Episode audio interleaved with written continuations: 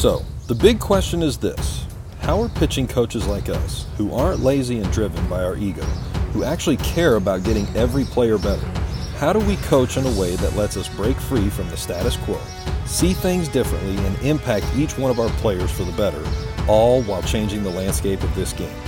That is the question, and this podcast will give you the answers.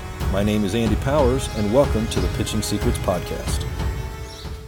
Hey, everybody, welcome back. This is Dr. Andy Powers, attorney at law, former NASA astronaut, and part time stuntman. And I also hold the Guinness Book of World Records for the most bullcrap titles that one person can hold, okay? And, you know, but there is one title, though, in all honesty, that, uh, that I do hold. Uh, and it was a title that I wasn't expecting to hold nearly as soon as I did. And that was the title of coach. I'm sure that uh, many of you listening to this right now might be able to relate to my story or at least understand it a little bit better. But I want to take you back uh, to when I was in high school. I was very fortunate. I was part of uh, probably one of the best uh, private travel organizations in the country. This is when travel baseball was was just really kind of getting started. Uh, and I was in Kansas City uh, at the time, and and, uh, and, and like I said, played for one of probably the top organizations uh, in the country, and surrounded by unbelievable talented players. Uh, many of them have gone on to uh, be very successful professionally. One of them uh, is even currently the assistant gen- general manager for the Texas Rangers. and then there was this other guy that we had. His name was Albert Pujols, and so, anyways, I was surrounded by a bunch of really, really good players, great coaches. Uh, we achieved a lot, and uh, from a pitching standpoint, uh, you know, I remember having uh, conversations with with my coaches. Uh, one of them in the in the College Baseball Hall of Fame, uh, going into my senior year, talking about how through their conversations they had had with scouts and whatnot that um, there was a there was a, a real chance that I could be a, a, very high draft pick, maybe as high as maybe the third round. And um, so they started to explain to me, you know, all the different processes. At that time, I had signed a, a very good scholarship to go play at the University of Missouri. I was very comfortable and excited about being able to do that. And when it came time, as we got to closer to the draft, I was probably talking to about half of the teams in Major League Baseball, uh, trying to figure out, you know, my signability. And as it turns out, uh, my signability was very um, difficult, if you will. I, uh, I was very confident in who I was and what I wanted to do, and I was okay with uh, with uh, if they didn't uh, come to my terms because then I was just going to go to Missouri, go go pitch in the Big 12 for three years, um, and make myself even more valuable, and it was going to cost them more money uh, in the next draft. That was the plan, anyways. And so, long story short, uh, didn't go professional, went to Mizzou, uh, and that's when uh, things really started to kind of go backwards uh, for me uh, quickly. Um, got got dealt some some information and and whatnot that really didn't work for me, and, and it caused things to go kind of in a tailspin. got hurt. After two years, decided that I needed a change of, of environment, so I asked for my release. I was given it, and I transferred to the University of New Mexico. Um, you know, it went kind of from a bad situation to worse and uh, didn't get any better there. And eventually had the final blow, the injury, where um, I, uh, I injured my elbow. I was a candidate for Tommy John surgery. I did not have it. The reason why is because by the time that we were able to determine what had happened, uh, it was about a month afterwards. And I remember my orthopedic telling me that Putting your elbow back together now would be like trying to sew back together a wet paper bag, but I think we can rehab it.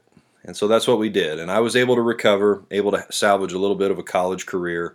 Uh, I can still throw a baseball today, uh, but it's never been the same.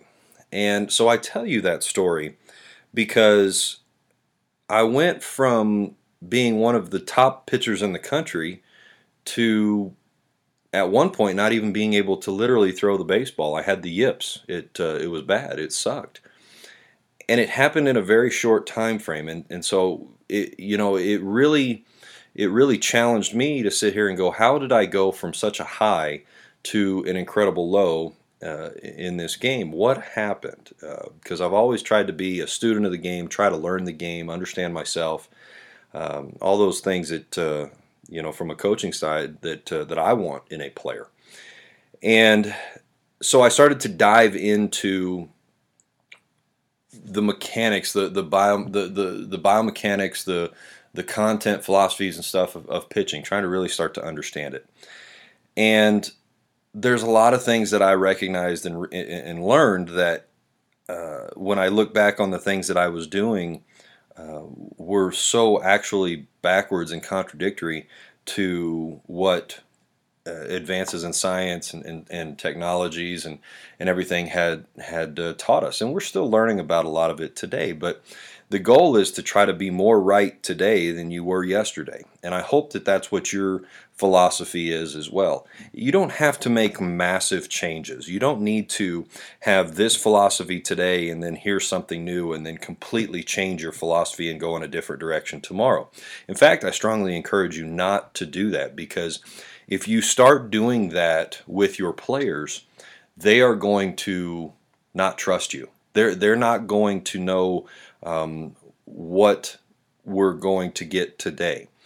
I do encourage you to continue to keep learning though and, and take little nuggets, take little things that you learn. Maybe something that you hear from from me or this podcast or something you learn from another coach or one of your mentors and whatnot.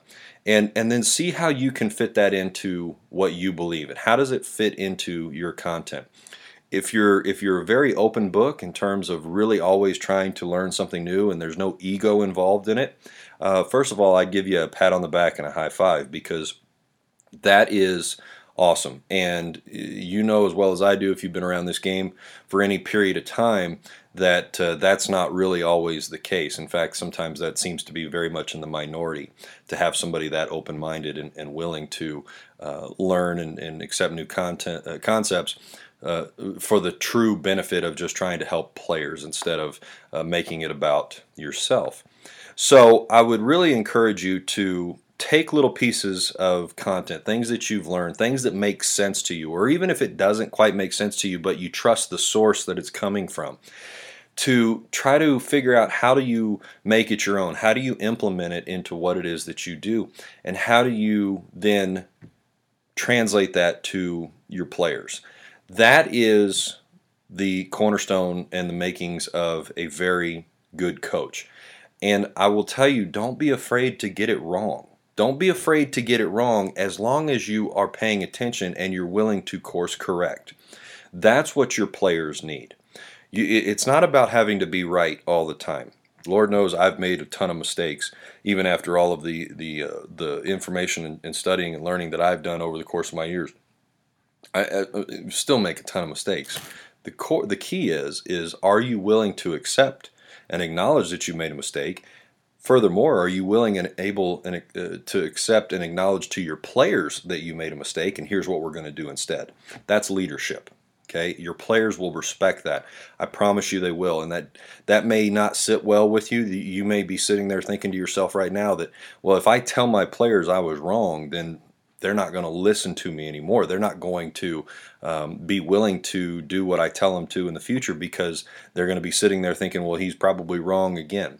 Uh, and I would say that that you're wrong about that thinking okay? And I, and and think about it from a different perspective. Let's say if you're the pitching coach uh, so you've got a head coach who you know is uh, in the in the hierarchy and everything he's the person that that you answer to Okay, if he makes a decision, whether you realize it to be wrong or right at the time, it, you do it because that's what he asks you to do. If if it turns out to have been the wrong decision and that head coach turns around and acknowledges to you and says, "You know what? I made a mistake. That that wasn't wrong or here's what we're going to do instead." Are you sitting there saying that you're not going to listen to that head coach anymore or are you sitting there saying, "You know what? I respect the hell out of that guy." You know, I knew it was wrong at the time, and I'm, I'm, uh, and I knew I'm glad that he uh, acknowledged it, stepped up. I, I can, I can, I respect that. Or maybe you didn't know it was wrong at the time, and you know what? That we're going to go forward with it, and you know what? Yeah, it didn't work out the way we wanted it to. Now we're going to go in this direction. I, I, my point is this: is that if if if you if you acknowledge your faults, if you acknowledge your shortcomings, people will respond to it in a positive way, even though it may not seem like they will. And so that's that's the big key here that I would encourage you to do is to constantly be learning. If you're teaching the same things today that you did 5 years ago, you're a dinosaur. You're outdated. The game is is changing too fast now for for you to be teaching the same way you did 5 years ago. Now, is it am I saying that the the some of the things that you uh, that you are teaching or your philosophy is outdated or wrong? Not necessarily.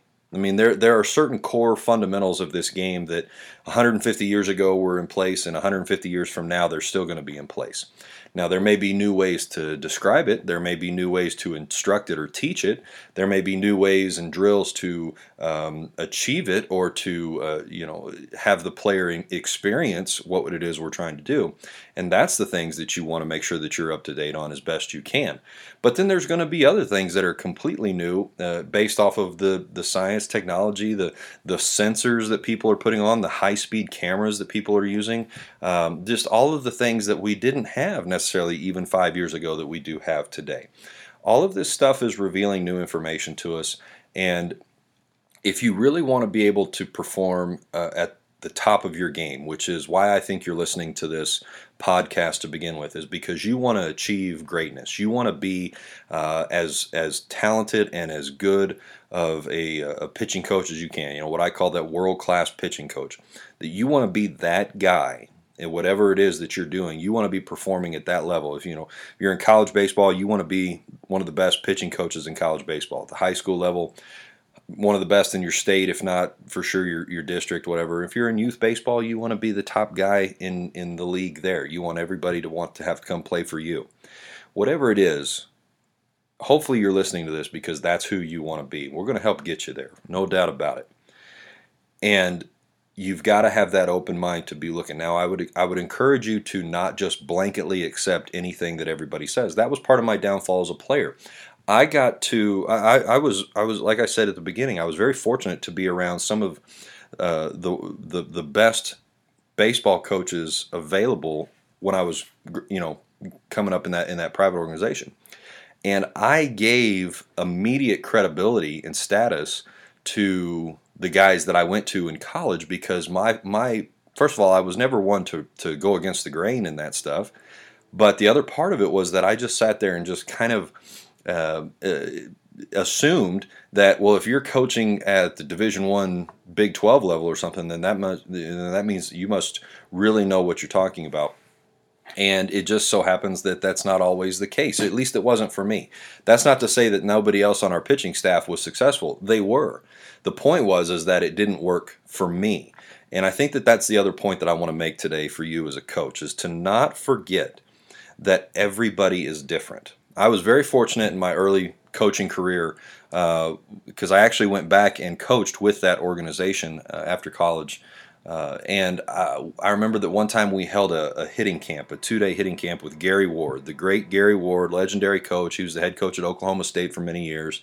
Um, you know, if you don't know who Gary is, I definitely encourage you to kind of look him up and get an idea. But you know, probably one of the the, the you know outside the box thinkers, if you will, one of the top hitting guys probably that's ever been uh, in this game. Hardcore. I mean, he was you know he was just a legend uh, in so many ways.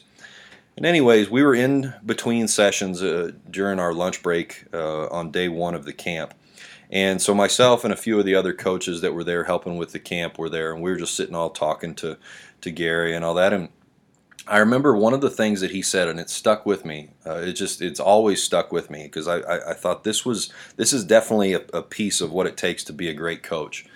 Is what he said is that you have to be able to say the same thing six different ways because not every player is going to understand it the the if you say things just in one way. And I thought that that was so profound and it made so much sense to me because it took me back to my playing days.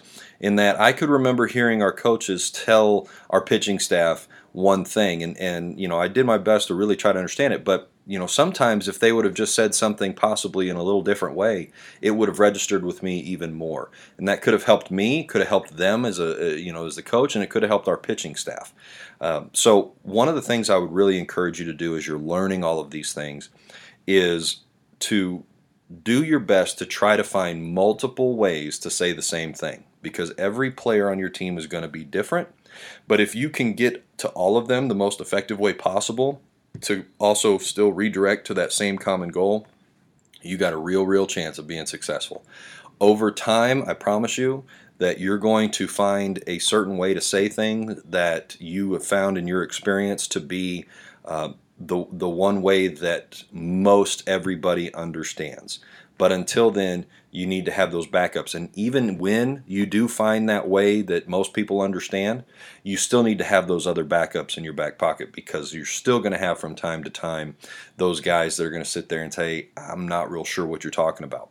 And so you need to have those backups for you that's what it's that th- this is the foundation of what it's going to take to start on your journey for for being a coach hopefully there's a lot of these things that you already are doing this is already part of you and if you if this is then you're you're on your way. Then it just becomes a matter of continuing to gain your experience, a matter of continuing to learn new new ways and strategies to do things. Uh, but if this is still something that is, uh, you know, some of these ideas and concepts today are something that's still very new to you, or you know, you never really thought about it this way or heard about this stuff. That's okay too. Don't feel like that what you've done up to this point has been totally wrong. I'm sure there's a lot of things that you've done that aren't. So, but but just know that starting today, now that you've heard this, and this was another thing that Gary Ward said to us that day at lunch, is he said that if it, you know, the first time I tell a guy what I need him to do, he's accountable for it. But if it takes me a thousand times to tell him before he gets it, that's my job as a coach. Now, I don't have to like it, but that's my job as a coach. And that's what Gary said. And so I want to tell you the same thing. You've heard this information now today. So now you're accountable for it. If you go out later today or tomorrow or this weekend coming up and you're working with your guys and you're still doing the same things that you've been doing, that's on you, man. But if you're already actively now trying to approach things in a little different way, then you're on your way. You're accountable for this now. Now, if you need to, to listen to this podcast a thousand more times, if you need to keep listening to other things that that uh, that I'm putting out or what other guys are doing and, and talking about and learning from, that's okay too. You've got to always be trying to grow. The body, the brain wants to be challenged, and when you add a little resistance to it, that's what helps you to grow and become stronger. So don't don't uh, don't worry about that part of it, okay? But now you need to go out and start approaching things in this way. And uh, and I promise you, you're going to see the difference in your players. You're going to see the difference in yourself. You're going to really enjoy um, the process of, of, of, all of this and what happens because the results of it are so so sweet. All right? So hey i hope that uh, that you like that. Do me a favor. You know this it's a it, giving you you know this podcast it's free and all that. The only thing i ask in return is if you liked it you know, give me, you know, give me a comment, give me a, a, a like, give me a five star review, uh, share this with people so that what we can do is we can make sure that this continues to climb the list on popularity for for this kind of uh, in this subject matter, so that more people are going to be exposed to this information sooner, and we can truly have a positive effect on this game. Okay, all right, man. I hope that uh, you enjoyed that. I know that I did. I always love talking about this stuff, and I will see you in the next one. Bye bye. I hope you enjoyed this episode of the Pitching Secrets Podcast. If you want to learn more secrets to enhancing your pitching coach abilities and add to your playbooks, all while breaking free from the current status quo of today's coaching, then I want you to join me in my movement to becoming a pitching boss. To start, I'd like to give you a free three day masterclass for pitching coaches. In this masterclass, we will take a deep dive together on arm care, creating your daily routine, and developing your pitching staff rotation. Go to bullpensecrets.com forward slash masterclass and sign up to get started today.